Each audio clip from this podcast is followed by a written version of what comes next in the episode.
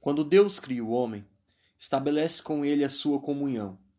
Mas o homem, dando lugar ao seu próprio desejo, prova do pecado e cai. Mas a história não termina assim. Deus colocou em prática sua estratégia de resgate, essa que ultrapassa todos os limites da vida humana. Sim, ele enviou seu único filho. E essa entrega trouxe perdão. Trouxe reconciliação, Hoje ele te convida a voltar, voltar a ter comunhão com ele. voltar a ter constância. Ele te convida a permanecer. Volta de onde caíste. caíste.